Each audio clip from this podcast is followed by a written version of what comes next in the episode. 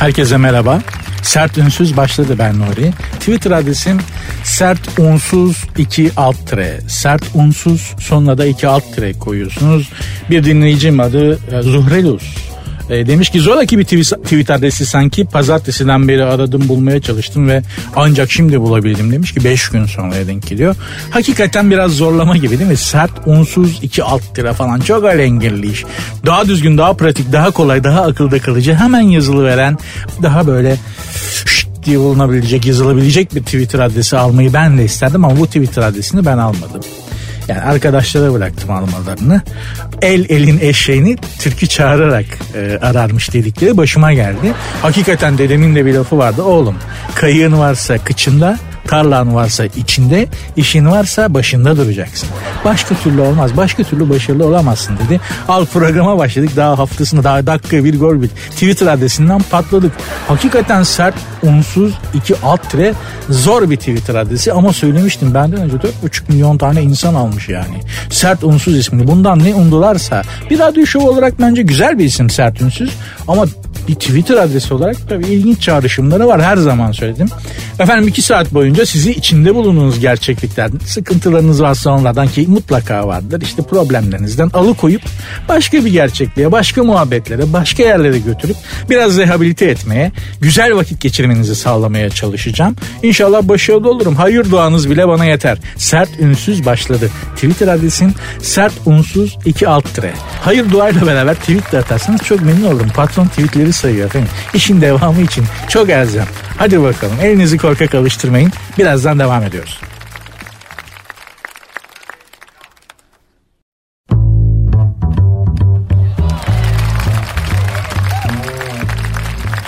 Dünyada korona vakaları şehir varoş ve banliyölerinde şehir merkezlerine göre daha azmış.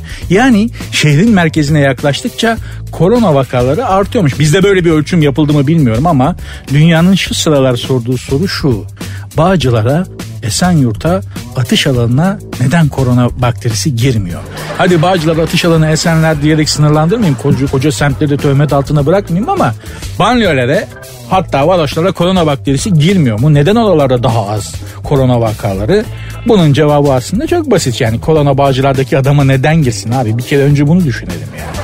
Bakteri değil mi bu? Bakteri dediğin şey yani kainattaki en bencil varlıklardan biridir.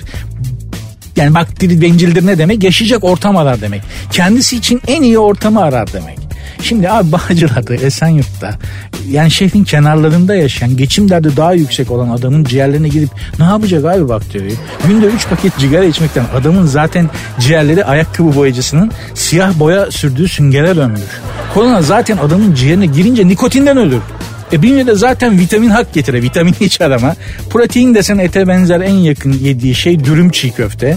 Yani çiğ köftenin kendisini geçtim dürümü var. Onun da etlisi yasak. E bir bakteri de yaşayacak yer abi. Günde 3 paket cigaradan adamın ciğerleri sönmüş. Bünyede vitamin bitmiş. Adam Freddy Krueger'e dönmüş. Sen bakteri olsan o adama girer misin? Bir kere adam İstanbul'a çocuk yaşta gelmiş. Köyde büyümüş. Köyde derede çinmiş, tezeğin içinde çönmüş, koyun öpmüş falan galaksideki bütün bakterilerle daha 6-7 yaşına varmadan barışmış abi adam. İdmanlı adam. Şehirli bebe gibi değil ki. Kentli olmanın bedeli bu. Bakteriye karşı daha zayıfsın. Bağcılara, Esenyurt'a ben girmeye korkuyorum abi. Belli saatlerde bakteri nasıl girsin gözünü seveyim.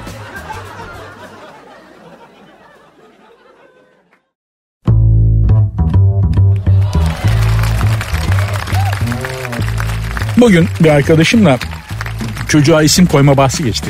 Çocuğu olacak. Allah bağışlarsa sağlıklı ne derler eskiden kadınlar.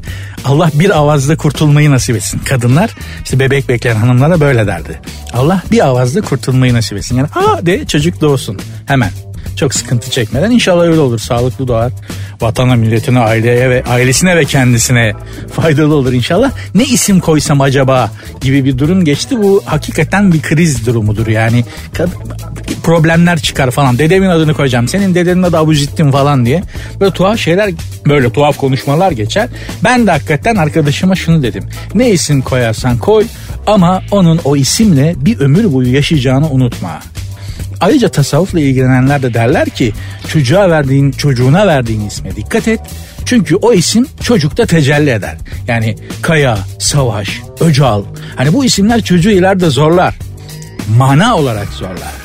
E, adı savaş mesela. Şimdi bu çocuk başkasıyla savaş mesela kavga etmesi kendi iç savaşı yorabilir çocuğu anlıyor musun? Gerek yok. Şaban güzel isim ama inek Şaban'dan sonra pek Şaban'a da rastlayamıyoruz. Ben de isim mevzusunda mağdur olanlardanım hem de çok mağdur olanlardanım.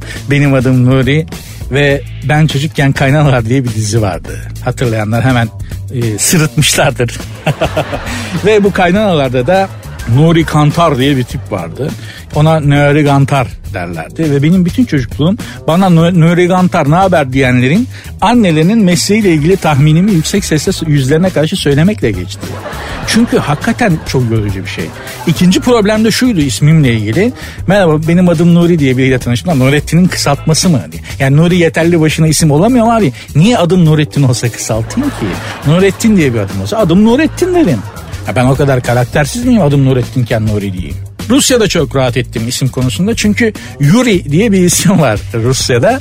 Ee, çok rahat ediyorsunuz. Yani ismi Nuri olanlara tavsiye ederim. Dünyanın hiçbir yerinde Nuri ismini Nori, Nuri falan gibi saçma sapan ördek gibi telaffuz ediyorlar ama Rusya'da Yuri diyorlar en güzeli. Yani Nuri Kantar'dansa Yuri'yi tercih ederim abi. Benim bir arkadaşım vardı Şaban dediğim gibi ona da inek Şaban diyorlardı. Çok zordu hayatı. Epey makara yaparlardı. Ama bizler yani işte Nuri'ler, Şabanlar, işte Okan Okan, Oya falan gibi. Yani oya, oya oya bir kutu boya falan filan böyle. Her ismi uydurulmuş bir şey var ama hani Şabanların, Nurilerin işi biraz daha zordu. Ben atlattım gerçi kaynanalar unutuldu ama bana tweet yap- yazabilirsiniz. Mesela isminizle ilgili e, yaşadığınız problemler oldu mu? Nasıl problemler yaşadınız? Yani ben söylüyorum Nuri'ydi var. Ne Nuri Kantar diye bütün çocukluğum boyunca dalga geçtiler. Ben bununla mücadele ettim hep. Ama başka isimleri de öğrenmek isterim. Yani kader ortaklığımız oldu mu olmadı mı bilmek isterim. Twitter adresim sert unsuz iki alt tire sert unsuz yazıp sonuna iki alt tire koyuyorsunuz. Bak isim konusundaki bahtsızlık insanın hayatı boyunca asla peşini bırakmıyor. Şimdi programın isminin Twitter adresi zor. Sert unsuz iki alt tire U ile yazıyorsunuz falan. Ama hadi bunlardan daha iyi bizden çok daha beter durumda insanlar varmış tarihte. Ya bir kral var bu Anadolu'da Anadolu'daki medeniyetlerden bir şimdi ismini hatırlayamadım medeniyetin ama abi kralın adı Şuppililiuma. Kralın adını bir daha söylüyorum. Şuppililiuma. Lan bu isimle sen kral olmayı nasıl başardın be abi? Kesin büyük makara yapmışlardır bak ya. Şup bile Lüyuma diye isim olur mu lan? Bizim şimdi bugün yani Şup bile Lüyuma diye biri olsa hep, hepimiz üstüne gideriz ya. Gültepe'de, Reşit Paşa'da falan baca dibinde yaşadığını düşünsene. Nasıl bir makara yaparlar o adamla? Allah'tan Şup bile Lüyuma falan bu tarz isimler yok bizim Türkçemizde. Bu isimle ilgili mevzulara birazdan devam edeceğim. Anlatacağım çok komik. Gerçekten yaşamış çok da enteresan bir şey var.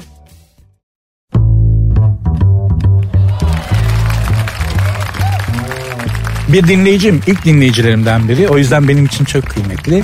Ee, asıl ismini bilmiyorum ama Lord Tribani yazmış. Şöyle bir şey yazmış sağ olsun YKS 2021 sürecinde rahatlamak için yeni bir radyo programı buldum. Şu stresli günlerde stresimi azaltıyorsun kral başarılar. Önce çok teşekkür ederim. Krallıkla bir alakam yok kardeşim. Cumhuriyet çocuğuyuz.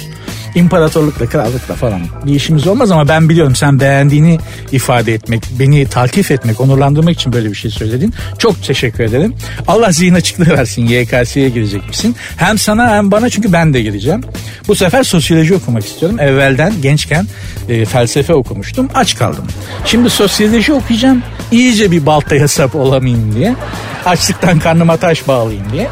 Çünkü yani felsefe okuyorsun ya CV'ne yazıyorsun işte İstanbul Üniversitesi Edebiyat Fakültesi Felsefe Bölümü.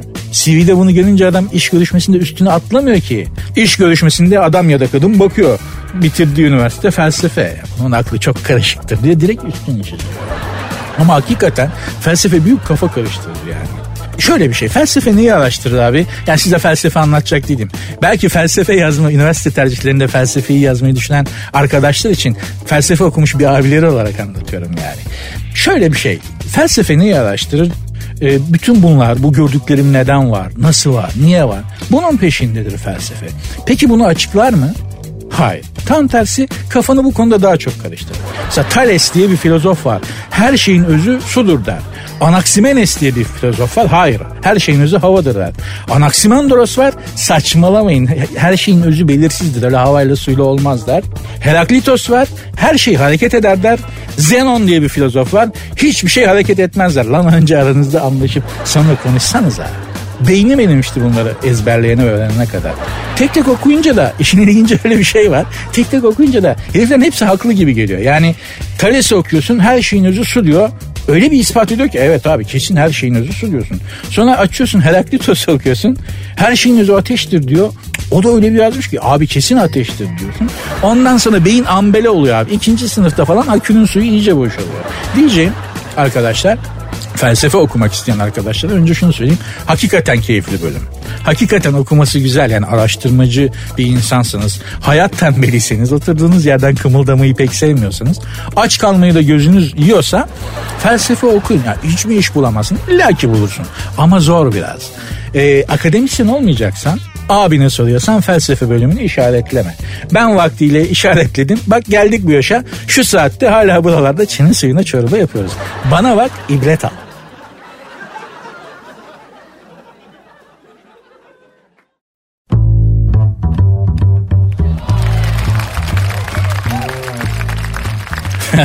felsefe felsefe okumayın dedim ortalık coştu. Ne çok felsefe meraklısı varmış. Ben felsefe kötü demedim abi. Ötekilere göre iş bulmam biraz daha zor dedim yani. Ama okumak istiyorsan oku. Biz okuduk ölmedik yani.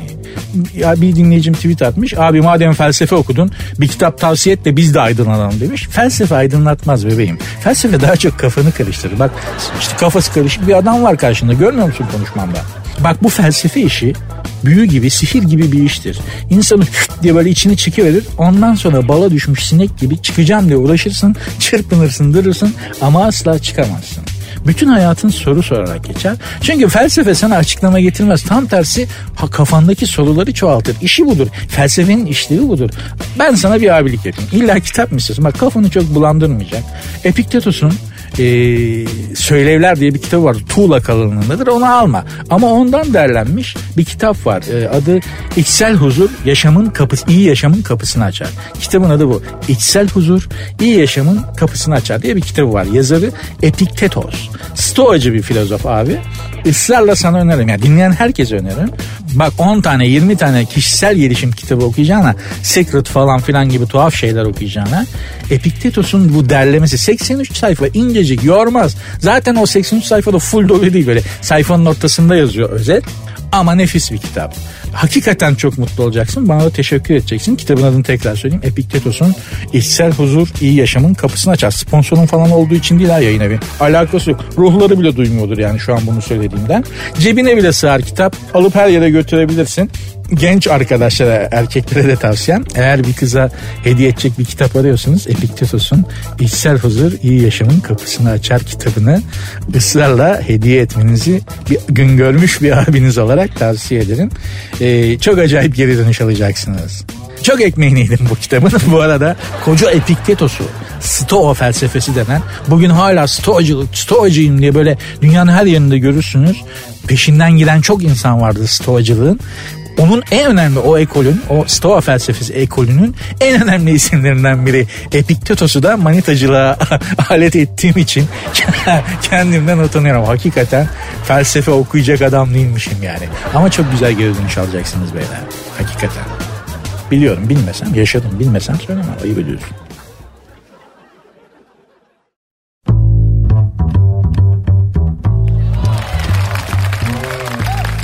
Yeğenim benden blok flüt istedi ve ben dehşetle yoksa okuldan mı istediler diye bağırmışım. Kızcağızın ödü koptu. Ee, hayır o kendisi merak sanmış vazgeçirdim. E çünkü bu blok flüt bir nesli müzikten soğutmuştur. Yani bizim nesli müzikten soğutan şeylerden biri. İzel Çelik Ercan blok flüt. Bizi müzikten bunlar soğuttu. Neden müzik kulağımız yok? blok flüt yüzünden yok. Ben ortaokuldayken düşünün o kadar yaşlıyım. Benim zamanımda ortaokul vardı. İlkokulla lise arasında ayrı bir okuldu. Hani ortaokul mezunu olmak diye bir şey vardı. Şimdi yok. Ee, ortaokuldayken müzik dersinde bu blok flüt sorunluydu. Orta birde aldırırlardı bunu size. Orta üçe kadar müzik derslerinde bunu üfletirlerdi. Ya kim dediyse artık milli eğitimden o zamanki milli eğitimden kimin aklına geldiyse ya biz Türkler üflemeli enstrümanlarda zirveyiz diye kim düşündü kim buna ikna olduysa abicim bize blok flütü bir dayadılar benim yeteneğim müzik yeteneğim var açık söylüyorum. Olmasa var demem. Övünmek için söylemiyorum. Olan bir şey söylüyorum. Telli çalgılar da var ama. Üflemeli çalgılardan öldüm Allah ses çıkartamıyorum ben. Ya ben kibriti bile üfleyerek değil sallayarak söndüren biriyim. Neden bana blok flüt çaldırıyorsunuz abi? Yani müzik dediğin şey, müzik enstrüman çalmak dediğin şey öyle ver eline çalsın diye bir şey değil ki bunun konservatuara gidiyorsun. Senin dudaklarına bakıyorlar, dişlerine bakıyorlar, ellerine bakıyorlar, parmaklarının uzunluğuna bakıyorlar, göbeğine bile bakıyorlar yani varsa eğer hangi enstrümanı çalar bu çocuk diye. Eğer önce müzik kulağın varsa bizim neslin müzik kulağına bu blok flüt yok etti. Sonradan anladım ama neden ortaokulda bize blok flüt zorla çaldırdıklarını. Ya çünkü illa bir enstrüman çaldıralım bunları demişler ama şimdi bağlama isteseler, gitar isteseler bunlar taşımak zor. Ufacık çocuğu nasıl götürüp getireceksin? Blok flüt çantaya da sığıyor, cebe de sığıyor. Dayayın gitsin çalsın keratalar diye düşünüp blok flüt almamışlar. Dediğim gibi müzik kulağım hiç fena değildir e, ortaokulda şimdi size ama üflemeli çalgılar konusunda berbatım. Şimdi, ya bunu size ispat etmek için bu, bu, bu konuya girmeye karar verince evde kendi donanımımla kendi e, müzik donanımımla tesisatımla size blok flüt çaldım. Titanic filminin müziğini hani ne kadar kabiliyetsiz olduğumu ve ortaokulda bana bunu 3 sene zorla ne yaptırdıklarını görmeniz için nereye kaydettirmiştim. Nereye attım onu şimdi çalayım size. İyi dinleyin bak.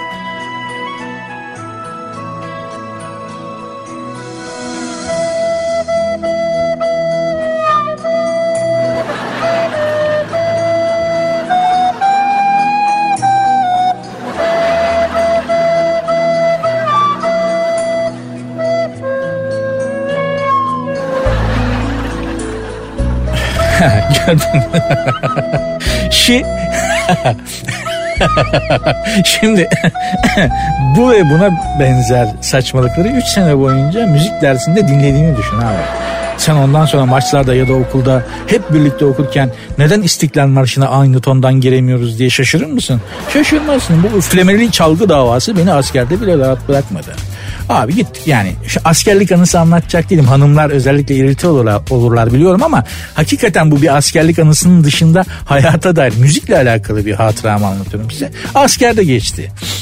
Yoksa militer bir durum yok yani. Abi gittik askere kocaman kalabalık bir Tugay binlerce askerin olduğu bir yer.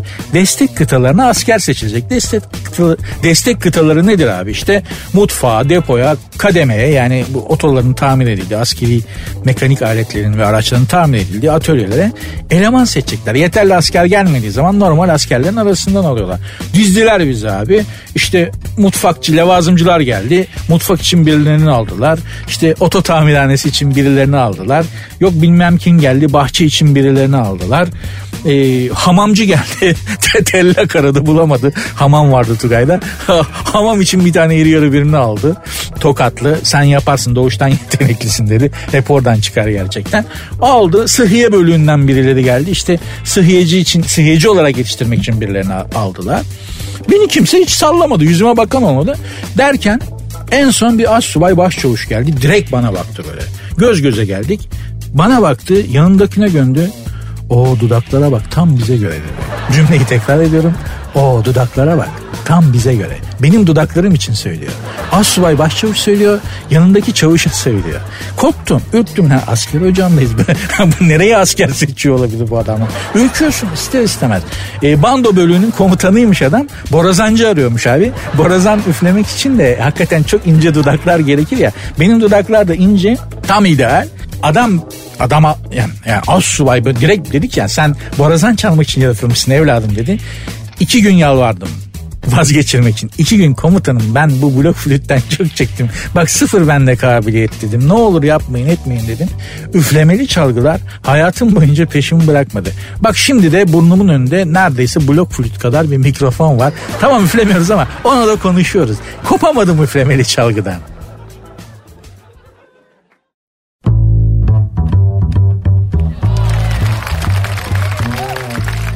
İsimler önemli. Çocuğa ne isim koyacağınıza dikkat edin. Çünkü o isim çocuk üzerinde tecelli eder. O ismin manası çocuk üzerinde tecelli eder demiştim. Ya buna inanan vardır, inanmayan vardır. Eyvallah inanmıyorsa bir adam olacağını. Hayır abi bu böyledir falan diyecek halimiz yok. Çünkü bilimsel bir ispatı yok. Yani bu ancak şahit olursun belki böyle bir şeye. Öyle yani ikna olursun. Ben ben böyle ikna oldum. Benim bir akrabamın kızı oldu. Böyle gürbüz sağlıklı bir kız apalak bir şey böyle yanaklar elma gibi falan. Adını Mihriban koydular. Kız bir hastalandı. Doktorlara getirdiler bir şey yok. Hiçbir şey yok. Kaç doktor gezdi? Yok abi çok hızlı bir şey yok ama sürekli ağlıyor. Ve aniden ateşi yükseliyor ve düşüyor. Ter boşunuyor el kadar sabiden falan. Sonra bu işlerden bu konulardan manevi e, boyutta anlayan, kafası eden gerçekten bu işin üstadı ve uzmanı olan birini tanıyordum ben. Ona başvurdum. E, ismi çocuğa ağır geliyor dedi. Taşıyamıyor ismi dedi. Dediğim gibi adını Mihriban koymuşlardı. Nazan yaptılar taşıdı. Yani büyüdü şimdi kendi çocukları var. Bu böyle bir şey yani ben bu, bu şekilde ikna oldum buna. Siz inanmıyorsunuz olabilir. Ama bazı isimler hakikaten çok karizma manevi olarak değil ama ismin kendisi de ismin prozodisi de çok ağır. Onu da karizma isimleri de sevdiklerimiz bozabiliyor. Nasıl oluyor anlatayım. Özellikle şu anda beni dinleyen hanımlara seslenmek istiyorum. Bu saçmalığı erkekler de yapıyorlar ama maalesef hanımefendiler, hanımlar daha çok yapıyorlar. Şöyle bir ricam olacak. Özellikle makam ve mevki sahibi yani bir yerde müdür, genel müdür, CEO olanların hanımlarına işte kız arkadaşlarına sesleniyorum kocanıza, erkek arkadaşınıza hitap ederken dört duvar arasında baş başayken kullandığınız sevgi ifadelerini dışarıda özellikle kocanızın ya da erkek arkadaşınızın iş ve arkadaş ortamında yüksek sesle söylemeyin. Daha doğrusu hiç söylemeyin. Tekrar ediyorum çünkü önemli bir motto. Kocanıza ya da erkek arkadaşınıza hitap ederken, baş başayken ya da siz sizeyken kullandığınız sevgi ifadelerini kocanızın ya da erkek arkadaşınızın iş ve arkadaş ortamında özellikle yüksek sesle hiç söylemeyin. Bir örnekle ne demek istediğimi açıklayayım. Yıllar evvel Antalya'da bir otelin balo salonunda çok uluslu bir holdingin kick-off diye tabir edilen bir toplantısındayız bu kick-off toplantısı nedir? Ee, bu şirketler, büyük şirketler iki tür toplantı yaparlar. Bir, bayilerini toplarlar. Onlara ayrı bir beyin yıkaması yaparlar. Onun mavrası ve işleyişi farklıdır. Oradaki tavır e, farklıdır. Bir de kendi elemanlarını, şirket çalışanlarını Antalya'ya götürüp lüks bir otelin balo salonuna tıkarlar ve bütün gün beyin yıkarlar. Yeni yılın hedeflerini anlatırlar. Motivasyon çekerler. E, genelde de bak genelde de bunların motto toplantı mottoları olur. Günün sloganı gibi. Genelde de şöyledir bak. Limitsizsiniz. Çare sizsiniz. Hedef sizsiniz falan gibi ve üstün zeka gereken yüksek IQ ürünü ve tek kelimelik mottolar vardır. Tamam Bunu da genelde ajansta çalışan biri döner pilav yerken böyle pilavın tekini dişinin arasına girmiş pilavın tekini çıkarmaya Aa limitsizsiniz iyiymiş lan yeter beynim sulandı diye yazar araya. Şirketler de çok severler böyle kelime oyunlarını. Üstüne atlayıverirler. Onu diyordum. Çok uluslu bir şirketin Antalya'da balo, Antalya'da lüks bir otelin balo salonunda elemanları için gerçekleştirdiği kick-off toplantısındayız. Ortada çok büyük bir telaş var. Bir de böyle toplantılarda ilk önce Allah'ın emridir. İlk önce sabahın köründe CEO çıkar konuşur. Yani CEO da yani CEO da konuşur dediğim aşağı yukarı iki saate yakın konuşur. Türk CEO ise. CEO'ların böyle bir huyu var. Kısa konuşunca onları kimsenin sallamadığını düşünüyorlar. E, çünkü o kadar uzun konuşuyorlar ki. Mesela ben kısa konuşan Türk CEO hiç görmedim. Ama mesela yabancı CEO'lar içinde de uzun konuşanı görmedim. 10 dakika 3 slide'da bitirir abi adam konuşmasını. İşi biliyor çünkü. Bizimkiler mikrofona mı aşeriyor nedir? Ya arada bir sene boyunca kimseyle konuşmuyorlar mı? Konuşturmuyorlar mı? Nedir abi bu konuşma açtığınız? Türk CEO'lar size sesleniyorum. Abicim bakın yani bir saat konuşmak bir saati geçiyor zaten. Bir saat bir buçuk saat ne anlatıyorsun abi? Zaten 10 dakikadan sonra ilk üç sıranın arkası açıyor. Whatsapp'tan işte Facebook'tan falan cep telefonuna gidiyor. Seni sallayan yok ki. 10 dakika 3 slide. Aslında bununla bununla bitirsen ilah olacaksın. Salonda kral olacaksın. Herkes tapacak sana. Aa bir buçuk saat, iki saat. Sanki adada dediğim gibi adamı hiç konuşturmuyorlar. Neyse hanımlara bir tüyo veriyordum. O da şuydu eşlerinize sevgilinize toplum içinde hitap ederken dikkat edin diye. İşte bu çok uluslu şirketin toplantısındayız. E, kick-off toplantısındayız. Sabahın körü ve CEO'nun adı Taşkın Bey. Fakat belli ki Sabah toplantı başladı. Daha Taşkın Bey gelmemiş ama adamın namı ortalığı yıkıyor. Bütün herkeste bir panik. Taşkın Bey geliyor. Taşkın Bey bunu böyle görmesin çok güzel. Aman Taşkın Bey şunu görmesin. Hay Taşkın Bey el ayak boşalmış millette. Lan bu gelen şirketin CEO'su mu yoksa Game of Thrones ejderhası mı? Belli ki Taşkın Bey çok korkutmuş çalışanları. Hakikaten geldi hakikaten böyle yarma gül biri, kaşlar çatık. Belli yani nalet, aksi ve ters bir adam. Onun etrafında olmak çok zor. Bir çalışan olarak olmak çok zor yani belli. Adı da Taşkın Bey. Geldi gün boyu toplantı bitti işte konuşmasını yaptı. Hakikaten böyle hani üst perdeden yapacaksın hani yapacaksınız yoksa he falan. Ters bir adam çok belli yani. İsim de Taşkın böyle oturuyor Taşkın Bey falan diyorsun. Neyse gün toplantı bitti abi. Akşam gala gecesi bizi sanatçı tayfası, bizi Taşkın Bey'in masasına oturttular işte sanatçıları. İşte e, CEO ile oturuyor diye hani şirkette atölyede çalışan gariban işçi, orta düzey bir memur, sonra bir orta düzey yönetici falan da var. Masada çeşit yapmışlar öyle. Taşkın Bey bütün karizmasıyla yemek yiyor. Bir sohbet ediyor ama ben önümdeki külbastıya odaklanmışım. O arada böyle masadaki bütün sohbet sesinin daha üstünde bir sesle Taşkın Bey'in karısı şöyle dedi. Taş koşum tuzu uzatır mısın?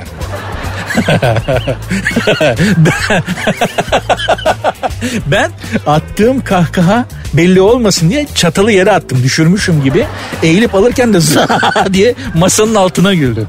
Ablacığım adam ejderha gibi şöhret yapmış. Herkes Taşkın Bey deyince tir tir titriyor. Sen o adama herkesin içinde niye taş koşun diyorsun? Ha evde dört duvarın arasında kendi özelinde taş koşum de, taş kirellam de, ne dersen de. Ama adamın ince ince senelerce ördüğü karizmasını taş koşumla bir kelimeyle ya taş koşum dedi bittin. O adamdan tırsar mı artık o çalışan? Duymuş taş koşu bir kere. taş koş oldu o çünkü. Taşkın Bey bitti. Öldürdün sen onu. Taş koş o artık. Tersi kadınlar için de geçerli.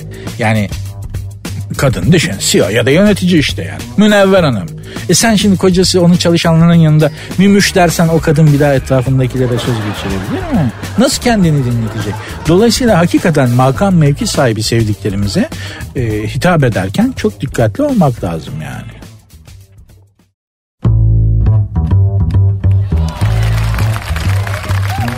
Elon Musk. Şimdi bu adamın ismiyle isminin okunuşuyla ilgili tevatür muhtelif.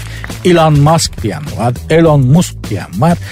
Ne olduğu belli değil. Ben Elon Musk diyorum. Yazıldığı gibi okuyorum. Mutlaka böyle değildir de. Hepimiz anlıyoruz Elon Musk deyince. Kim abi Elon Musk? Bu elektrikli arabayı yapan abi. Mars'a yolcu götüreceğim diyor ama daha roketi kaldırıp indiremedi. Roketi kaldırdı da düşerken roketi bir türlü konduramadı. Ya infilak etti ya devrildi falan. Bu adama da dahi diyorlar. Genius diyorlar dünyayı değiştirecek insanlardan biri diyorlar. Henüz bir genius'lığını görmedik. Büyük para indirdi, büyük para kazandı. Bitcoin'den falan büyük tokatladı diyorlar. Bu dahi ünvan almasına yeter mi?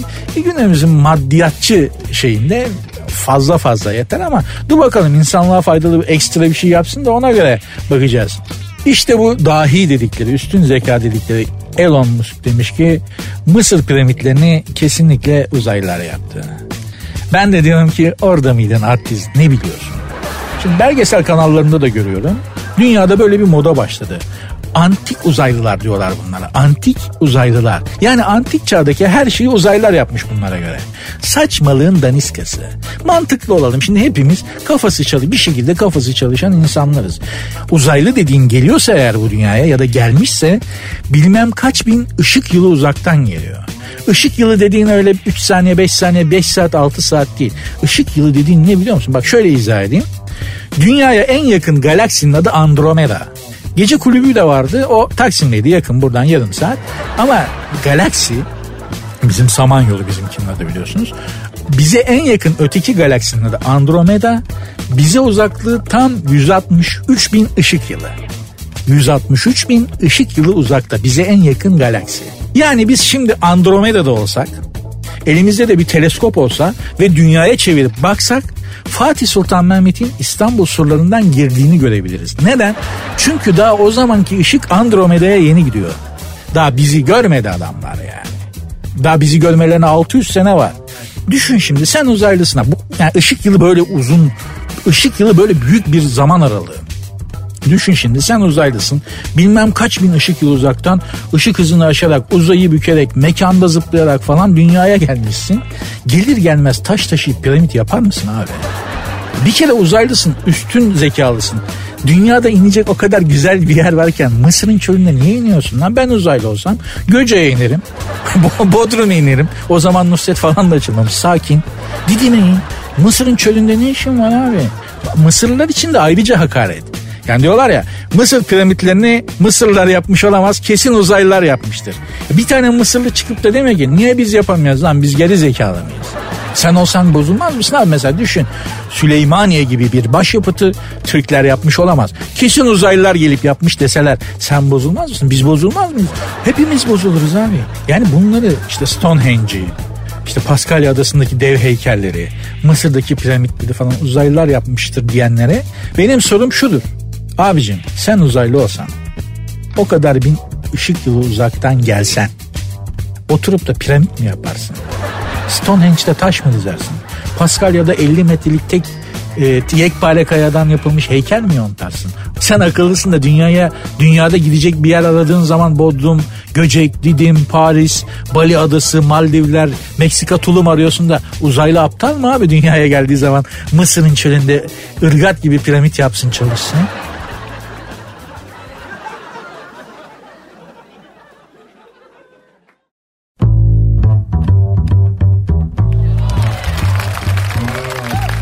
Cem Yılmaz ve Zafer Algöz, Sibel Can, Hakan Altun ve klarnet sanatçısı neydi o arkadaşın adı ya? Heh, Hüsnü Şenlendirici. Heh.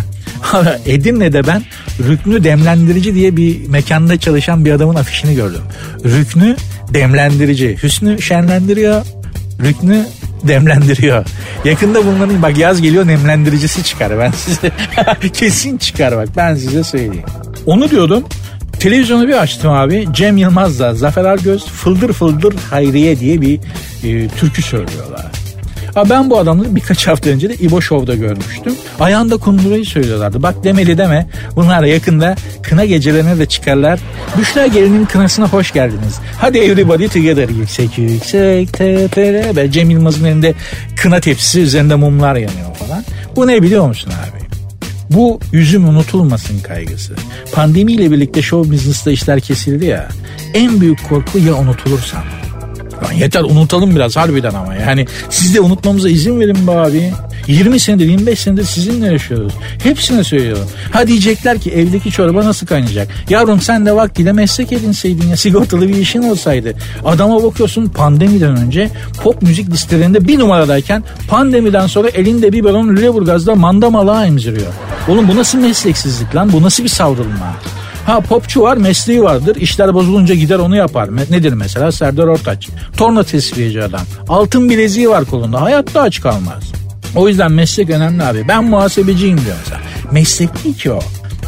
Sadece kendi ülkende yapabildiğin iş meslek değildir. Sen Arjantin'de de muhasebecilik yapabiliyor musun abi? Heh, o bak o senin mesleğindir eyvallah. Marangozluk mesela. Meslek abi adama eline ver testere. Türkiye'de de marangoz. Norveç'te de marangoz.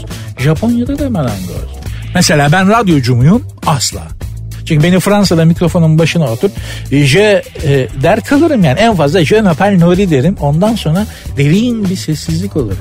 Dolayısıyla bu işe güvenip geleceğe matuf, geleceğe dair planlar yapmamam gerekir. Dediğim gibi yüzüm unutulacak eyvah kaygısı yüzünden pek çok ünlü Cem Yılmaz ve Zafer Algöz gibi saçmalıyorlar. Ha pandeminin vurduğu sanatçılar yok mu? Var işte görüyoruz. Müzisyenler, e, sazendeler, enstrüman çalan arkadaşlar enstrümanlarını satıyorlar. E, aç kalıyorlar, intihar ediyorlar eve ekmek götüremedikleri için. Onları konunun dışında tutuyorum. Onların mesleği zaten var. Adam klarnetçi. Aldı mı klarneti eline Fransa'da da klarnet çalıyor. Japonya'da da çalıyor. Avustralya'da da çalıyor. Sözüm ona değil. Anlatabildim umarım. Allah bu arada bütün müzisyenlere ve pandeminin vurduğu, etkilediği bütün sanatçılara sabır versin. Hakikaten işleri zor.